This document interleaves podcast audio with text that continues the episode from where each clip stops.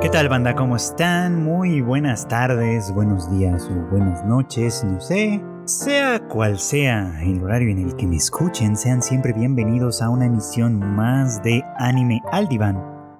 Este bonito podcast de la familia de Tadaima en el que su servidor Free Chicken, ya saben ustedes, platica sobre lo que está sucediendo en la temporada en curso de anime, es decir, en este caso la temporada de invierno de 2023 una un poco atropellada, dado que eh, pues las recientes noticias de, eh, pues de la pandemia en Japón nos dan cuenta de que algunas de las series que se emiten, bueno, que se pretendía emitir esta temporada, estarán sufriendo algunos retrasos debido a contagios que suceden en sus, pues en sus equipos de producción.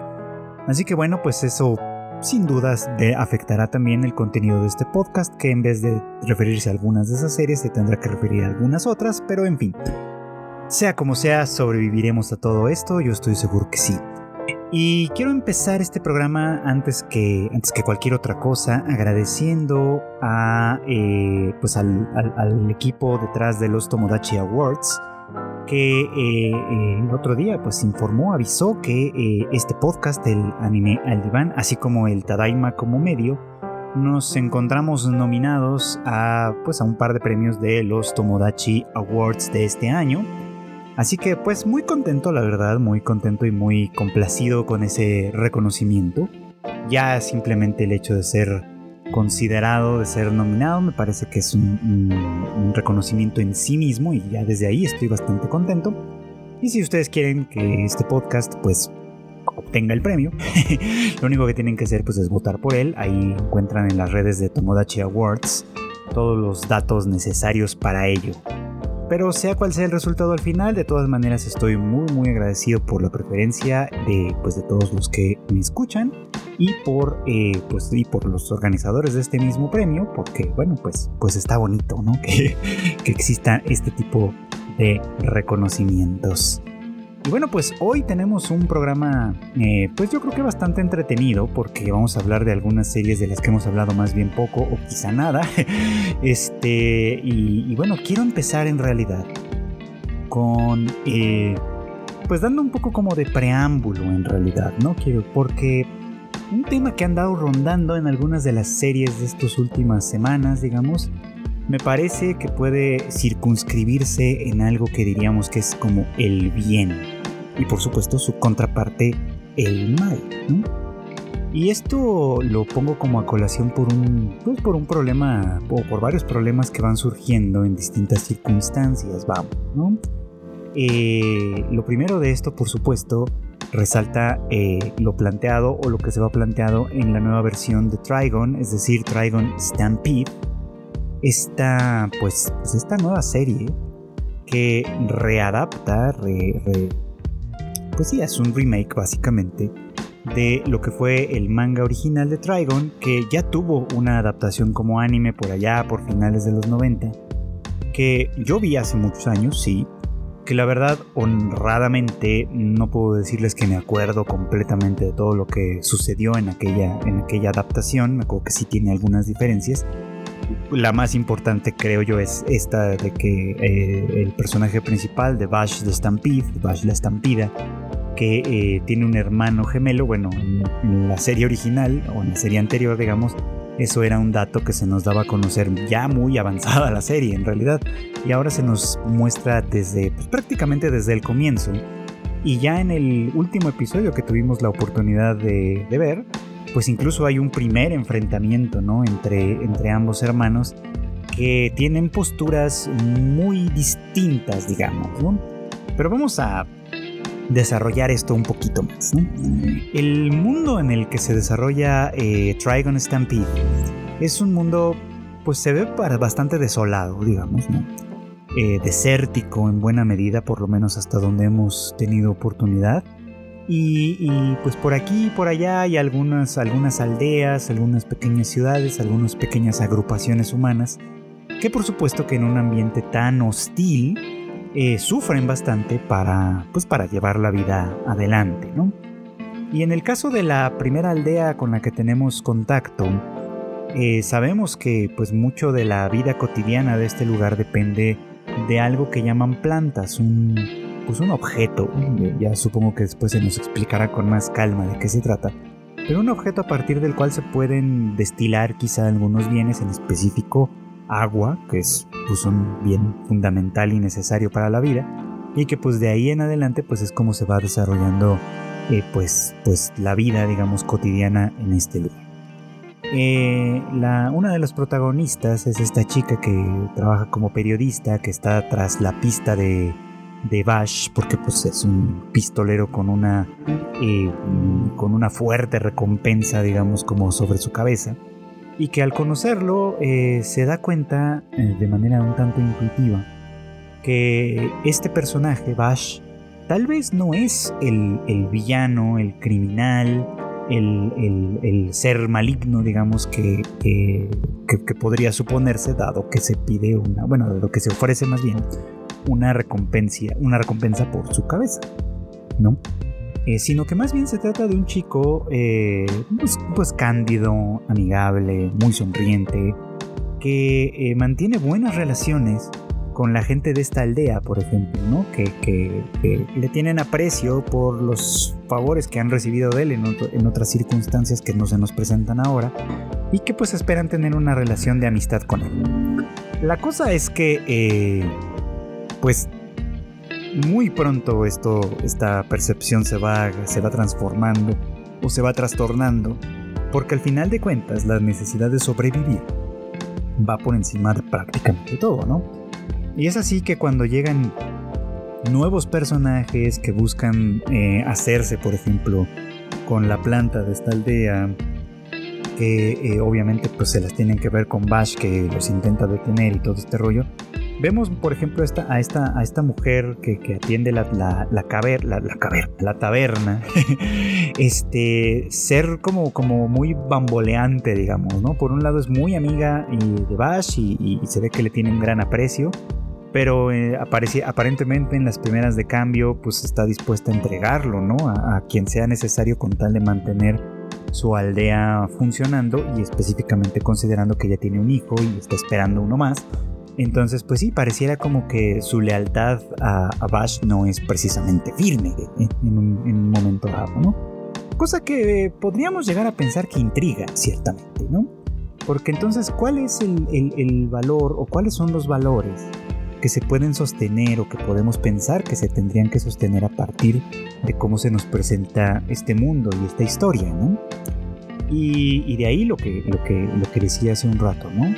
Sobre definir cuál es el bien y cuál es el mal, pues es un tema complejo, un tema al que filósofos de toda la historia y de todo el ancho del mundo han intentado dilucidar, unos con más suerte que otros, estoy seguro, pero que ciertamente nos, nos implica algunas cuestiones, ¿no? Porque siempre podemos preguntar de una manera muy, muy cínica quizá, ¿qué es el bien y quién decide? ¿No?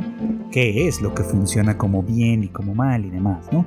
Si podemos tener alguna regla absoluta o no, ¿no? Y, si esta regla absoluta existiese, de dónde viene, si nos es dada por una deidad superior o yo qué sé, o, tendría que ser autoevidente en un momento dado, ¿no? Y bueno, pues es un tema que evidentemente yo no voy a resolver en este podcast, esa, creo que es una realidad, pero sí me parece de todas maneras importante. Porque lo que Dragon Stampede a través de sus personajes va demostrando aquí es que cada uno de ellos tiene una escala de, valores, una escala de bien y del mal, por así decirlo, que está muy muy cifrada en circunstancias muy particulares. Y creo que esto tiene que ver, o puede al menos explicarse en parte, por cómo está constituido precisamente este mundo. Vamos a ver, cómo, vamos a ver cómo me explico esto. Nosotros en el mundo real, es decir, fuera del anime, estamos, eh, vivimos en una sociedad, por ser meme del Joker, ¿no? Vivimos en una sociedad.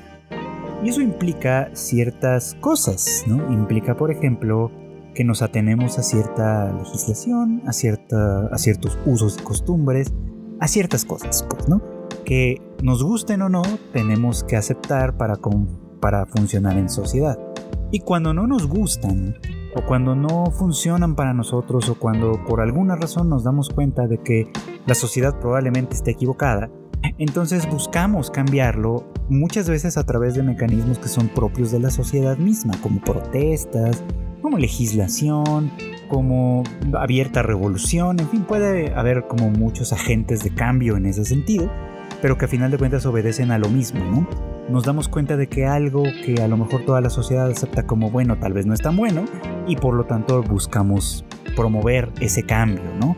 Y habrá quienes te digan, desde luego, desde el otro lado, pues no, ¿no? Esto que, esto que aceptamos como sociedad como algo bueno, lo queremos mantener como algo bueno y por eso nos vamos a oponer a tu movimiento, ¿no? Pero este, de, este, esta dialéctica, digamos, este vaivén entre unos y otros que funcionamos dentro de una misma sociedad, se da precisamente por eso, porque una sociedad, en este caso, por ejemplo, podríamos circunscribirla a distintas cosas, en nuestro país, nuestra ciudad, nuestra delegación, alcaldía, eh, pueblo, como le queramos llamar. En fin, podemos circunscribirla a muchas cosas y reducirlo hasta nuestras familias, nuestros círculos de amistad y demás. Todo eso, todos esos círculos concéntricos, digamos, que van conformando una sociedad desde lo más pequeño hasta lo más grande, eh, pues eso, ¿no? De alguna manera sirven para contenernos dentro de esta circunstancia, ¿no? Y en el mundo de Trigon Stampede, al estar aparentemente tan fragmentado todo, tan independizado en cierta manera, porque por ejemplo, pues una aldea puede ser más o menos autosuficiente mientras tenga esta instalación de la planta y demás, este eh, no necesariamente tiene que sujetarse a reglas que van más allá de sus fronteras, ¿no? Es decir, efectivamente, está todo muy, muy fragmentado como tal. Y eso contribuye a que distintos individuos o grupos pequeños, como, como la aldea misma de las que les hablo, tengan o establezcan reglas y valoraciones que les son que les son de su propia idiosincrasia, por así decirlo, ¿no? Esto es lo que me parece que es interesante y que de alguna manera queda ahí planteado. Entonces, destaca el personaje de Bash. ¿Por qué? Porque su contexto todavía no lo conocemos del todo. Sabemos obviamente que hay un conflicto con su hermano, que, él tiene, es una persona a quien evidentemente le teme, a pesar de sus muchas habilidades con la pistola y demás, pues parece que Millions Knives es pues una persona bastante temible en distintos sentidos y que este, bueno, eh, hay un conflicto entre ellos dos porque eh, lo que uno juzga como bueno, el otro lo juzga como malo y viceversa. Entonces, no sabemos en realidad, todavía no, todavía no se nos muestra, de dónde viene esta voluntad, digamos, de Bash por hacer el bien a otros, porque pareciera que ese es un poco como su brújula, digamos, ¿no? Si puede ayudar a otros, esa es como su valor máximo quizá, ¿no? Olvidándose quizá hasta cierto nivel de sí mismo, por supuesto, poniéndose al servicio de los demás, incluso si esto significa ah, eh, eh, ponerse pues en, una situación peliaguda para sí mismo, ¿no? Por ejemplo, cuando esta mujer decide entregarlo para que pues para que dejen a su aldea en paz y puedan seguir viviendo en paz, este eh, Bash lo acepta pues con cierta tristeza, sí, pero de buena gana al final de cuentas, porque entiende desde su lógica que ellos están haciendo eh, pues lo que tienen que hacer para sobrevivir. Y él, que se rige por una, por, una brújula moral en la que los demás tienen prioridad por encima de sí mismo, aparentemente, eh, pues esto tiene perfecta consonancia. Sin embargo, pues obviamente quien lo ve desde fuera, como el caso de esta, de esta chica, ah, qué mal estoy con los nombres de pronto, pero con el caso de esta chica, la periodista, eh, pues ella lo ve como algo extraño, ¿no? Porque entonces, ¿dónde queda algo que ella parece valorar de una manera importante? ¿Dónde queda la lealtad entre unos y otros, ¿no? ¿Dónde queda el agradecimiento quizá, ¿no? Por ejemplo, ¿no? Que la aldea que le, que, a la que Bash ha salvado, en, por lo que se entiende también en diversas ocasiones, eh, dónde queda la lealtad que pudieran llegar a tener con él. Entonces vemos estas escalas de valores disímiles. Que no, privilegian las mismas cosas siempre o todo el tiempo y que obviamente pues en estas escalas que pueden llegar a ser hasta cierto punto inconscientes, pues las, las, eh, las acciones, la conducta, los movimientos, las decisiones, por supuesto que pueden variar grandemente. Quien ve esta serie a lo mejor desde fuera, pues puede pensar un poco como, como, como esta chica, ¿no? Qué mala onda de, de, la aldea de darle la espalda a Bash en un momento determinado, siendo que pues él ha sido una persona buena con ellos, ¿no? Desde, desde este punto de vista. Pero bueno, si nos ponemos en, los zapatos de Bash, y, entendemos cómo parece que funciona su escala de valoración en estos temas, pues creo que también podemos entender su propia postura al respecto, su propia aceptación del tema y demás. No parece que de momento Dragon Stampede vaya a tratar de hacer un... va a tomar una postura en ese sentido, ¿no? Más bien nos está planteando un mundo en el que distintos personajes van movilizándose por sus propias motivaciones. Y, e insisto, esto sucede o puede suceder de una manera tan palpable como, como lo está haciendo, porque se trata de un mundo completamente fragmentado, con, con sociedades, más, más que el mundo, con sociedades completamente fragmentadas, donde eh, pues donde quien, quien decide lo que está bien y lo que está mal puede ser un asunto completamente localista, como en el caso de esta aldea, puede ser un asunto que se deduzca a partir de la fuerza, como puede ser el caso de las organizaciones militares o paramilitares que ya también hemos visto que aparecen, pueden ser en fin distintas cosas. Y creo yo que en cierta medida de lo que se va a tratar la serie es de contrastar estas distintas posturas éticas. Y eso me parece que es bastante interesante, bastante bien logrado incluso, ¿no? Porque aunque, insisto, yo vi la serie anterior, recuerdo que la disfruté mucho y, siento además que, las, que hay diferencias muy muy importantes. No me voy a poner a, a, rascarle en ese terreno porque eso sí me parece muy poco importante en este momento. Pero sí tengo la sensación de que hay diferencias fundamentales en todo, en la manera en la que se nos van presentando las cosas, en la manera en la que se va desarrollando la historia, pero creo que en el fondo va un poco como de lo mismo, ¿no? Cuando eh, un grupo, una sociedad, un mundo, eh, una especie en general se ve enfrentado a estas circunstancias adversas y, y hasta cierto punto extremas, ¿no?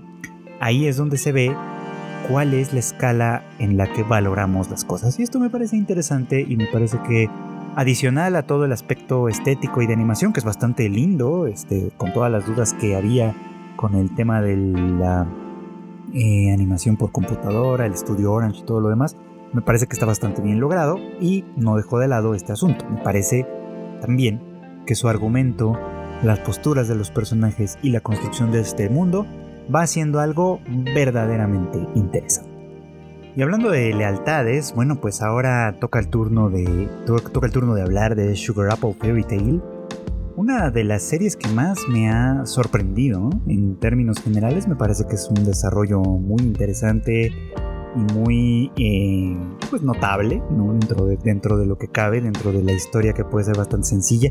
Ya les decía yo que cuando platicaban, bueno, cuando platiqué sobre esta serie por primera vez hace un par de semanas, que eh, me gustaba mucho el problema que planteaba, ¿no? Con Anne siendo una aliada, entre comillas, de las hadas, pero que eh, pues las hadas siendo esclavizadas, digamos, como en esta, en esta sociedad en la que ella vive, pues le obliga un poquito como a hacer de pronto de tripas corazón, como decimos por acá, y, aceptar el hecho de que pues por más que quiera eh, actuar de una manera diferente, de pronto las circunstancias le obligan a aceptar justamente estas condiciones. Y así es en el caso, en, su caso en particular, en el momento en el que ella decide, unos cuantos días después de haber perdido a su, madre, quien falleció, eh, pues emprender el viaje hacia una ciudad, hacia cierta ciudad, para presentarse en una exhibición de dulces y lograr así convertirse en una maestra del azúcar, digamos, en una maestra de la elaboración de estos dulces.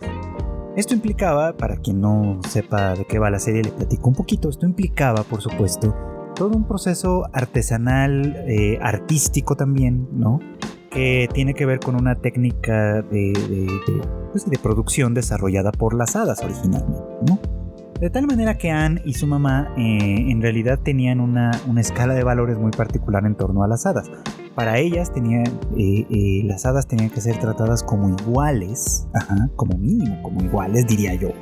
Este, simplemente en reconocimiento de todo esto, en reconocimiento del arte que han desarrollado y que pues a final de, pues, pues a final de cuentas se les ha legado también a los humanos.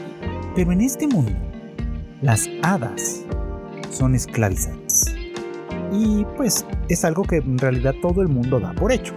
Habrá obviamente pues gente que posea hadas como esclavas y que eh, las trate bien, por ejemplo. Habrá gente que las posee y las trata mal también, por supuesto, porque esto es algo que sucede o que puede suceder en estas circunstancias en las que la esclavitud se considera, o bueno, se considera como algo normal y perfectamente aceptable, claramente, ¿no? Anne, digamos, que se opone a la esclavitud de las hadas, opera, sin embargo, en el lado positivo, digamos, de esta ecuación. Es decir, ella, eh, pues dado que va a emprender un viaje peligroso, necesita la ayuda de un hada guerrera, un hada de tipo guerrero, pues, eh, que pues lamentablemente para su, para su propia escala, digamos, como de valores aquí, se ve obligada a comprar.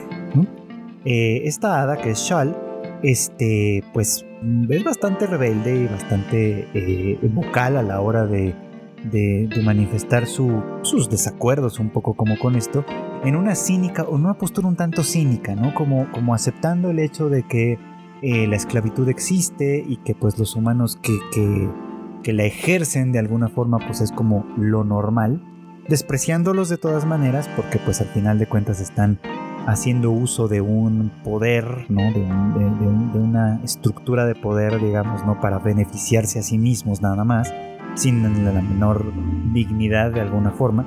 Es, como un personaje contradictorio ahora que, ahora que, lo, que lo estoy tratando de describir, porque por un lado manifiesta como, como muy abiertamente la dignidad de, sus, de su ser, ¿no? la dignidad de su persona, eh, al tiempo que acepta eh, eh, la circunstancia real en la que se encuentra siendo un esclavo, al tiempo que critica a Anne por ser una idealista, digamos, ¿no? Que, aunque, aunque lo compró como un esclavo, eh, pues pretende liberarlo en un momento dado, ¿no? Y actúa con, base, digamos, como en esa idea de que pueden tener una relación más bien igualitaria, Entonces es como muy, muy interesante desde dónde se construye este personaje.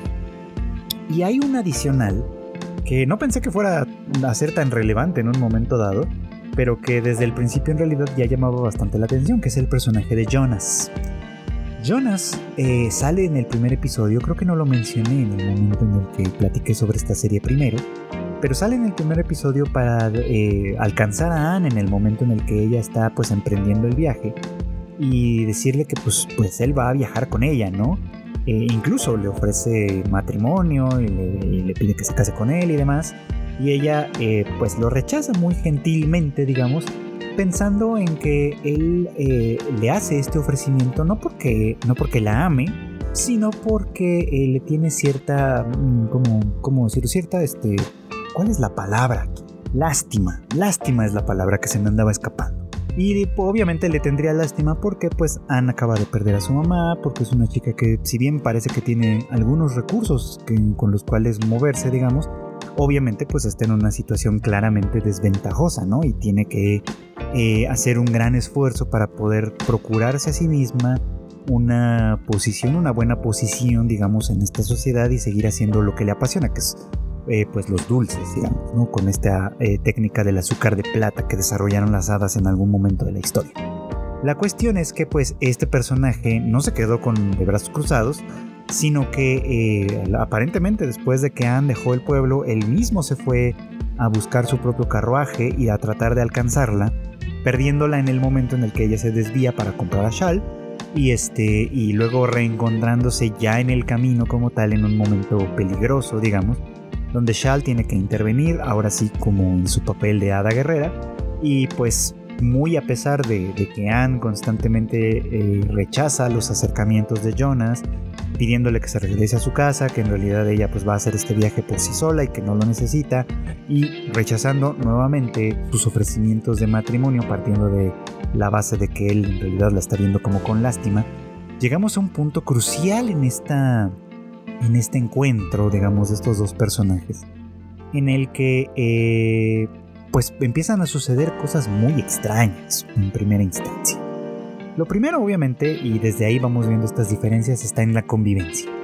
Eh, Jonas lleva a su propia hada esclava, ¿no? Una, pequeña hada eh, que, es bastante, bastante hostil con Anne, ¿no? Eh, pareciera que incluso se siente un poquito como celosa en primera instancia, probablemente de la atención que Jonas le presta. Y después vamos viendo que esto en realidad tiene otras raíces. Y, la relación que tienen entre ellos pues es bastante difícil, ¿no? Porque eh, Anne trata a, Shal y después a Mithril, una, una pequeña hada que, se les, que se les une después, una hada que Anne, mm, bueno, no inadvertidamente, en realidad terminó liberando, eh, eh, pues por decisión propia en un enfrentamiento que tienen en el primer pueblo, por supuesto, y que esta hada regresa para no para agradecerle, porque le dice que nunca le va a agradecer a un humano nada, pero sí para, para pagarle su deuda, digamos, ¿no? Que es algo que me parece pues una forma de agradecimiento. Pero en fin, el caso es que eh, Anne, que está custodiada, eh, que está rodeada, digamos, de sus dos compañeras hadas, a quienes, a quienes ella trata con, o trata de tratar con igual dignidad. Eh, por el otro lado está Jonas, que en primera instancia se sorprende mucho de eso, ¿no? O sea, es como, como que le parece sumamente extraño y extraordinario que Anne funcione de esa manera y que pues él obviamente trata a las hadas como, como lo que son en este mundo, es decir, como seres inferiores que no merecen esa dignidad y que este, se les tiene que tratar de cierta manera manteniendo digamos como esa distancia vertical entre ellos. Entonces desde ahí, por ejemplo, pues empiezan a notar estas diferencias que ya harían pensar, por supuesto, en que incluso si ese matrimonio se pudiese dar, tal vez no funcionarían del todo porque pues parten de lugares no solo económicamente muy distintos, sino incluso eh, idiosincráticamente muy distintos. Pero muy pronto empiezan a pasar cosas extrañas a partir de que Jonas se une, ¿no? Por un lado, la pérdida de, del azúcar, ¿no? Que es una de las condiciones importantes para que Anne se pueda presentar en esta exhibición a la que, pues a la, que pretende ir para convertirse en una maestra del azúcar de plata, eh, obligándola a retrasarse, a, producir nueva azúcar con, esta técnica que utiliza las manzanas, básicamente, que, es que, forma parte del título, y creando ahí, además, en, ese, en esas circunstancias, la obra con la que ella busca presentarse, digamos, ¿no? En el, en, esta exhibición como tal. Y llega este momento, spoiler alert, si no lo han visto, pues bueno, ahí viene, pero llega este momento en el que, eh, pues para sorpresa de Anne en realidad, después de haber rechazado por enésima vez los, las, propuestas matrimoniales de Jonas, descubre que eh, pues Jonas le ha robado, básicamente, ¿no? Que, se ha apropiado de la obra de Anne que se ha apropiado de todos sus materiales y que además eh, la ha puesto en una circunstancia de muerte, ¿no? Al, propiciar que, los lobos, una, especie bastante peligrosa, digamos, de este camino, la ataquen en un momento dado, ¿no? Y todavía desde un punto de vista muy, muy cínico, Jonas se despide, ¿no? Diciéndole algo así como que esto no habría pasado si eh, hubieras aceptado, ¿no? Lo que, lo que yo te ofrecí. Y ahí se ven bastante claras las intenciones de Jonas, que además creo yo que son sintomáticas de algo más grande que él mismo, por supuesto, ¿no? Eh, porque Jonas representa aquí sí al statu quo, a diferencia de Trigon Stampede que mencionábamos hace un rato, donde se puede intuir que hay una sociedad fragmentada, ¿no? muy distanciada por las condiciones y todo lo demás que ya platicábamos. Aquí al contrario, tenemos una sociedad muy, muy estructurada desde cierto punto de vista, con, con ciertas jerarquías, con, ciertas, con ciertos títulos, grados y demás, que pues básicamente es parte de la motivación de Anne ir a conseguir uno de estos títulos como maestra para poder a procurarse una vida eh, cómoda eh, y todo lo demás que ya platiqué.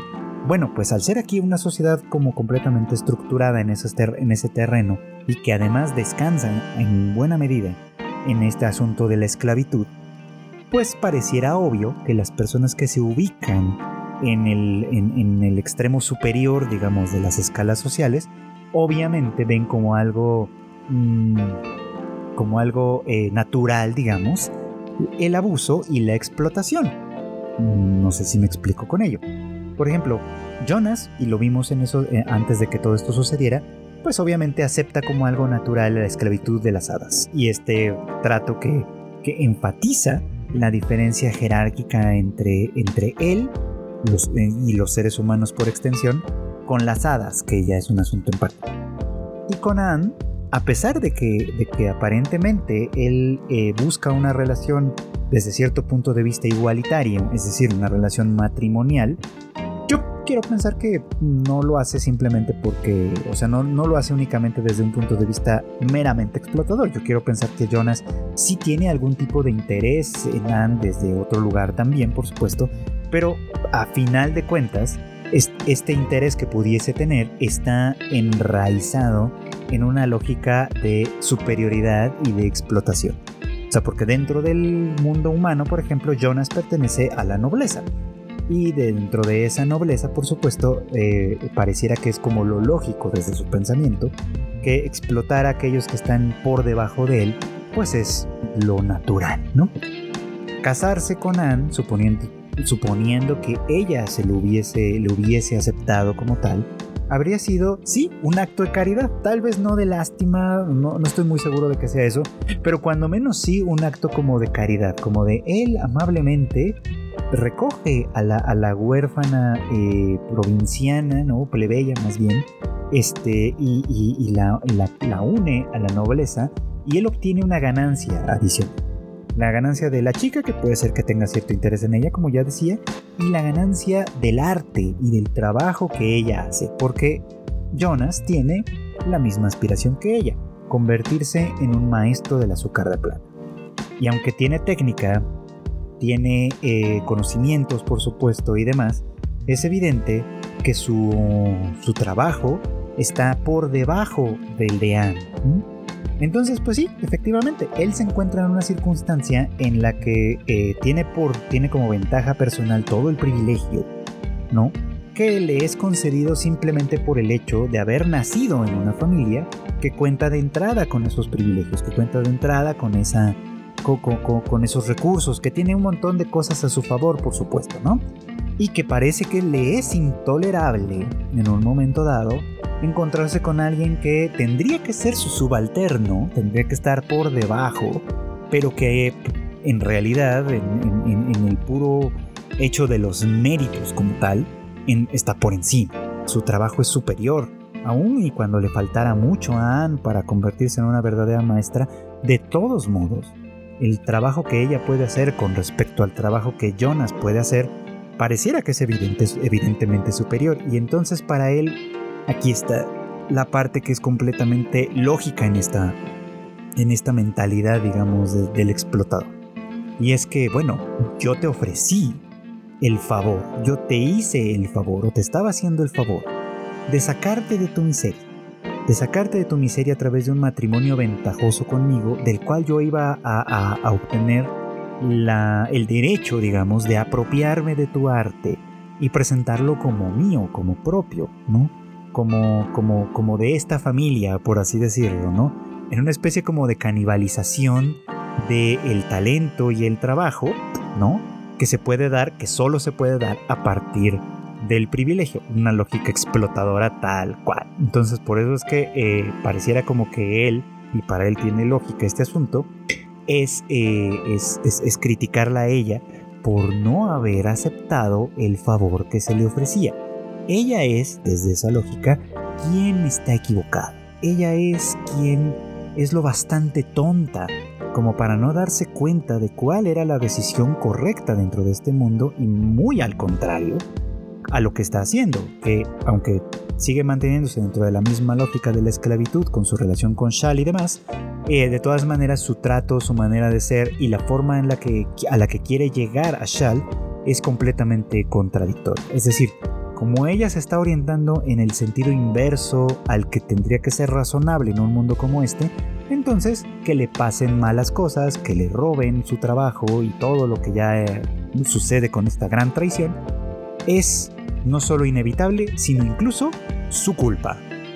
De ahí que pues es, resulta una traición en todos los sentidos, muy muy interesante por todo lo que nos dice detrás de esto y que a final de cuentas pues obviamente pone eh, un, pues, pues un, gran, un gran problema digamos en, en, el intento de Anne por llegar a, esta, a este lugar, por lograr de alguna forma eh, presentarse en la exhibición como tal y que pero que además por otro lado puede ser que tenga un efecto un efecto contradictorio digamos pero positivo en su relación con Shal y con Mitril que es la otra hadita que le acompaña porque al menos eso podemos llegar a suponer que podría llegarles a convencer de que Anne efectivamente es un ser humano diferente y eso es algo que me parece muy muy interesante y bueno, pues esto nos lleva un poco a platicar sobre otra serie que también estoy siguiendo esta temporada y que estoy disfrutando y que me sorprende además que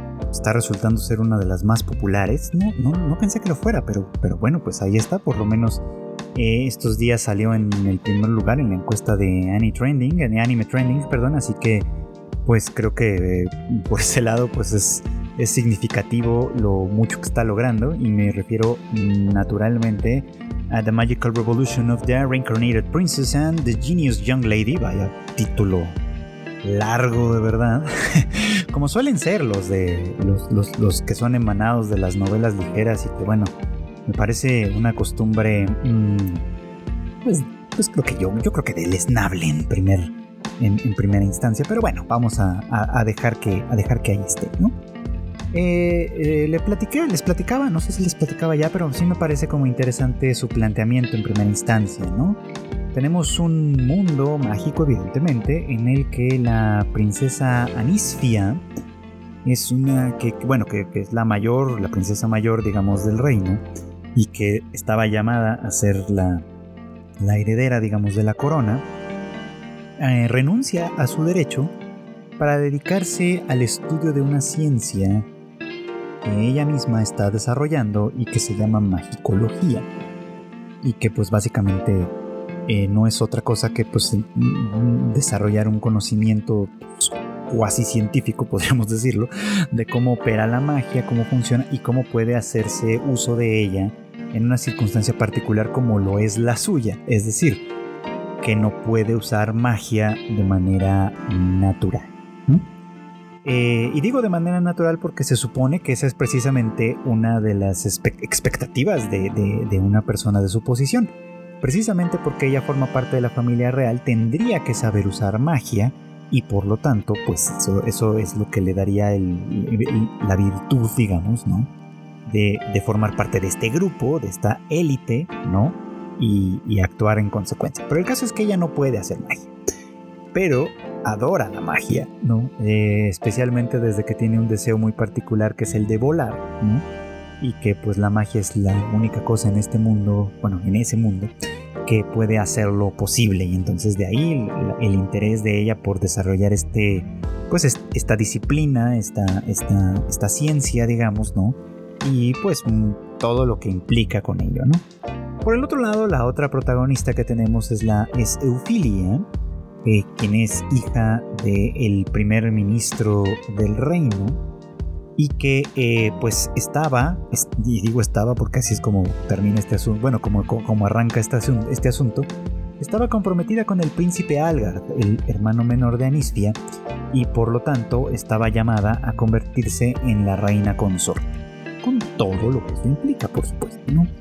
Eh, y bueno, pues ella al darse cuenta de que eh, pues su prometido, con quien tiene una relación que sí es formal, pero es más bien tensa, como, como, como que no hay buena comunicación, digamos, como entre ellos aparentemente.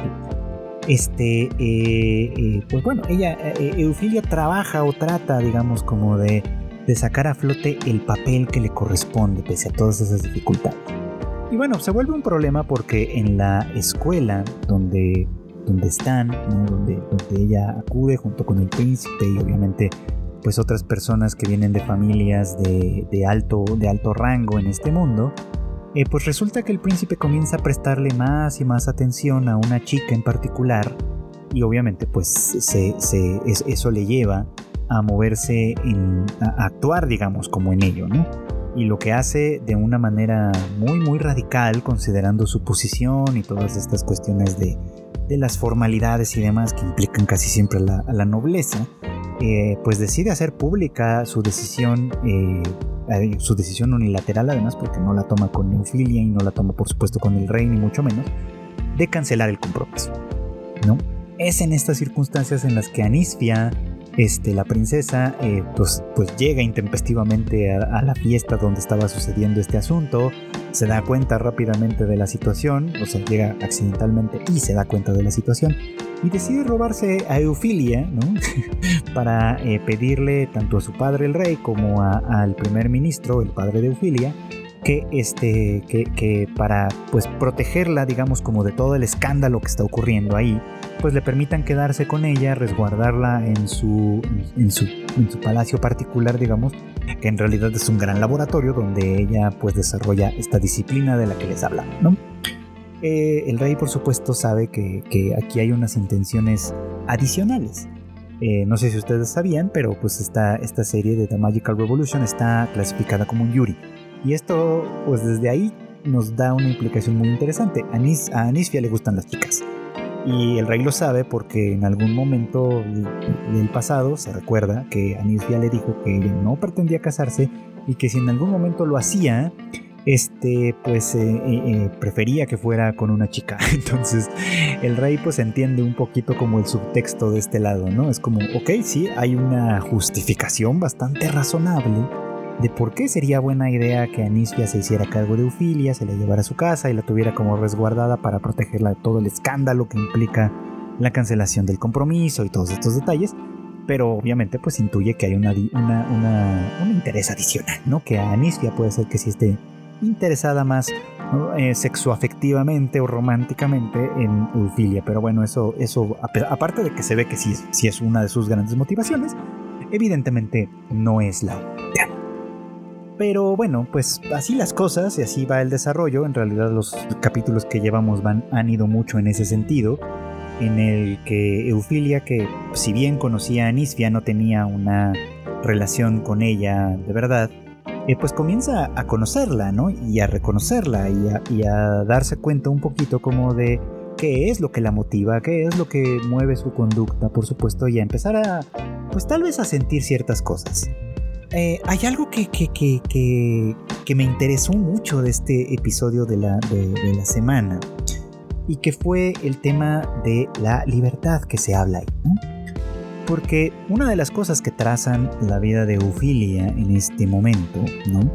es precisamente cuán comprometida estaba y tenía que estar al final de cuentas con, eh, eh, pues con su papel. ¿no? No es una chica común y corriente, vamos, no es una chica que, dadas sus condiciones, pueda tomar sus decisiones individuales a su gusto y placer. Pertenece a la nobleza, lo que implica una serie de códigos, reglas, compromisos y demás que están por adelante de su voluntad. Es hija del primer ministro, cosa que pues eleva aún más esas condiciones que ya habíamos platicado antes. Y por si fuera poco, está comprometida con el príncipe heredero, lo cual implica que ella en algún momento va a convertirse en una reina, ¿no? Y en este mundo se entiende un poco como un poco como se nos presentan las monarquías que todavía existen en el mundo real, por ejemplo, la británica, la japonesa y demás, ¿no? Se entiende que detrás de todos estos privilegios y de todo y de los palacios y de las recepciones y de todo este rollo, lo que hay es un trabajo, por ponerlo en esos términos. Un montón de responsabilidades, de cosas que se tienen que cuidar, etcétera, y que limitan en gran medida la libertad de quien ocupa esa posición. No me voy a meter de momento en, el, en, en qué tan legítimo es esto, porque obviamente pues tiene como sus aristas complicadas, ¿no? O sea, sí viven en una jaula de oro, por así decirlo, ¿no? Que les impide tomar ciertas decisiones o hacer ciertas cosas. Pero pues una jaula de oro no es lo mismo que una jaula de latón desvencijada, por supuesto, ¿no? Que, que, que, es algo que podríamos intuir que sufre o que puede vivir un grupo de personas más en el, en el ámbito de lo plebeyo, ¿no? que son temas como completamente distintos. Bueno, aquí la verdad es que no es un tema de la serie, no, no, al menos de momento, no tenemos contacto con el mundo de los plebeyos, así que no sabemos, obviamente, cómo es que viven.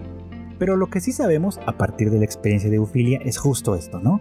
Que ella percibe su situación como una en la que el deber va por encima de sus deseos y que el fracaso de su compromiso matrimonial con el príncipe Algar eh, se convierte de alguna manera en un terrible fracaso para alguien como ella que toda la vida se ha dedicado a cumplir con su deber.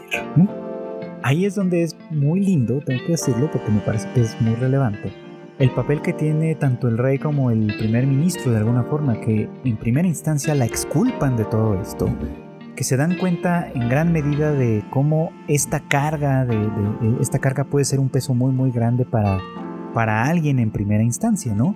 Y, en gran medida por eso aceptan por un lado pues la propuesta de, la princesa Anisfia y, y bueno además este, eh, hay por ahí una maquinación de fondo que podría tener importancia más adelante, ¿no? que en realidad el primer ministro no está convencido de que el príncipe Algar de verdad vaya a convertirse en el próximo rey y ve al contrario posibilidades muy importantes en el, estudio de la magicología que está desarrollando Anisfia, algo que puede transformar mucho el mundo considerando esto, ¿no? Y el título nos lo adelanta desde el principio, ¿no? The Magical Revolution, implicando esto, ¿no? Que lo que Anisfia está desarrollando puede trastocar de una manera muy muy importante el orden de esta sociedad. Así que puede ser, pensando, este, pensando como muy muy adelante, que una asociación de su hija con esta princesa la ponga en una situación mucho más ventajosa que en la que estaba originalmente, desde cierto punto de vista. Ya veremos a dónde, a dónde conduce esta, pues estas ideas, digamos, ¿no? Pero por lo pronto eso está ahí. Y creo que sí, Eufilia muy pronto se va dando cuenta en qué medida la princesa Anisfia, al haber rechazado el peso de la corona, digamos, al estar libre un poquito como de las expectativas que se tienen, considerando que pues es una chica inusual, que no tiene la capacidad de usar magia y que está haciendo cosas completamente diferentes, al amparo obviamente de sus privilegios reales, todo lo demás que ya sabemos, pero la percibe o comienza a percibirla como alguien genuino. Vamos, como alguien libre hasta cierto punto, podríamos decir, por lo menos mucho más libre de lo que ha sido ella toda la vida. Y que, este, y que eso comienza a ser un asunto por el cual puede acercársele, ¿no? Un asunto por el cual puede empezar a, dar pasos hacia adelante eh, eh, junto, con, junto con ella, ¿no? Porque al final de cuentas, dentro de un mundo tan cerrado como en el que ha crecido todo el tiempo, lo que Anisfia promete es libertad. Lo que Anisfia promete es, eh, pues sí, la posibilidad, o una posibilidad al menos, de elegir por sí misma cuál es su destino y para dónde y qué es lo que quiere hacer con las condiciones materiales que le ha tocado vivir, ¿no? Entonces, yo no sé qué tan interesante llegará a hacer esto, la verdad, en un en un análisis más, más, más profundo y más adelantado desde luego, pero me parece que está creándose una condición muy, muy, muy particular en la cual eh, pues lo que, lo que estas dos están promoviendo es una revolución en muchos sentidos. Una revolución tanto que empieza por lo tecnológico, en el caso de la magicología, digamos, que continúa con lo político y social a partir de la transformación que puede resultar del desarrollo de esta ciencia como tal y que lo social de alguna manera también puede irse implicando por ahí en la medida en la que la relación entre estas dos pase de lo formal a lo romántico, porque de alguna manera parece evidente que va a ir para allá más adelante. Pero bueno, sea como sea, resulta un asunto muy muy interesante, un planteamiento bastante notable que puede ser que sí tenga que ver con todo esto, ¿no? Con el deber, con la libertad que parece que por alguna razón siempre se opone al deber en cierto modo, vamos a ver qué tanto se desarrolla este, este conflicto y obviamente pues con lo de revolucionario que tiene todo esto. Y pues que quienes ya tienen tiempo escuchando este podcast y me han escuchado digamos como en otros, en otros eh, medios hablando de anime y demás, recordarán sin duda que para mí una revolución, un cambio, una transformación o lo que sea en la que no vaya implicado el amor, digamos, pues no es una revolución de verdad. Así que le tengo buenas expectativas, eh, eh, eh, honestamente. Espero que, que, no termine siendo decepcionante o demasiado simplona. Me parece que por el momento lo que va presentando está muy bien, funciona en gran medida gracias al carisma de ambas protagonistas y a toda la circunstancia que está desarrollándose. Así que pues, insisto, buenas expectativas y espero pues que no, no baje la guardia, digamos, ¿no? Y sobre todo espero que varias de estas series de las que les platiqué hoy no se vean afectadas por la pandemia porque pues eh, si no va a ser un poco como complicado hablarles de cosas interesantes en siguientes capítulos de este podcast. Y bueno, pues esto fue todo por hoy. Muchas gracias como siempre por acompañarme en el anime al diván. Ya saben ustedes que este podcast sale todos los miércoles en algún momento del día. Este, así que estén al pendientes de sus, eh, pues de, la plataforma de podcast que usen, ya sea Spotify, Apple Podcast, Google Podcast, Amazon Podcast o, o la que sea que ustedes usen y, y, donde esté disponible, por supuesto, este podcast. Espérenlo en algún momento del miércoles, ya estará disponible para todos ustedes. Eh, además, mm, vale la pena siempre recordarles que eh, tenemos mucho más contenido en Tadaima, tenemos el Tadaima Live, que este año cambia de día y de horario, ahora en vez de los miércoles como solía ser, a partir del 2023 se va a estar emitiendo todos los jueves en punto de las 9 de la noche, hora de la Ciudad de México, en los canales habituales. Además, pues tenemos el Rage Quit que últimamente ha tenido como invitada a Kika porque pues se ha convertido o se está convirtiendo un poquito o mucho en un especial semanal de The Last of Us, aprovechando la adaptación de HBO y estoy seguro que esto le va a gustar a muchísimos fans de ese juego, de esa franquicia y de las series de zombies en general. Así que pues escúchenlo, no se lo pierdan, está interesante y pues esperemos que el Shuffle eh, y el Bits and Bytes regresen pronto también a las actividades.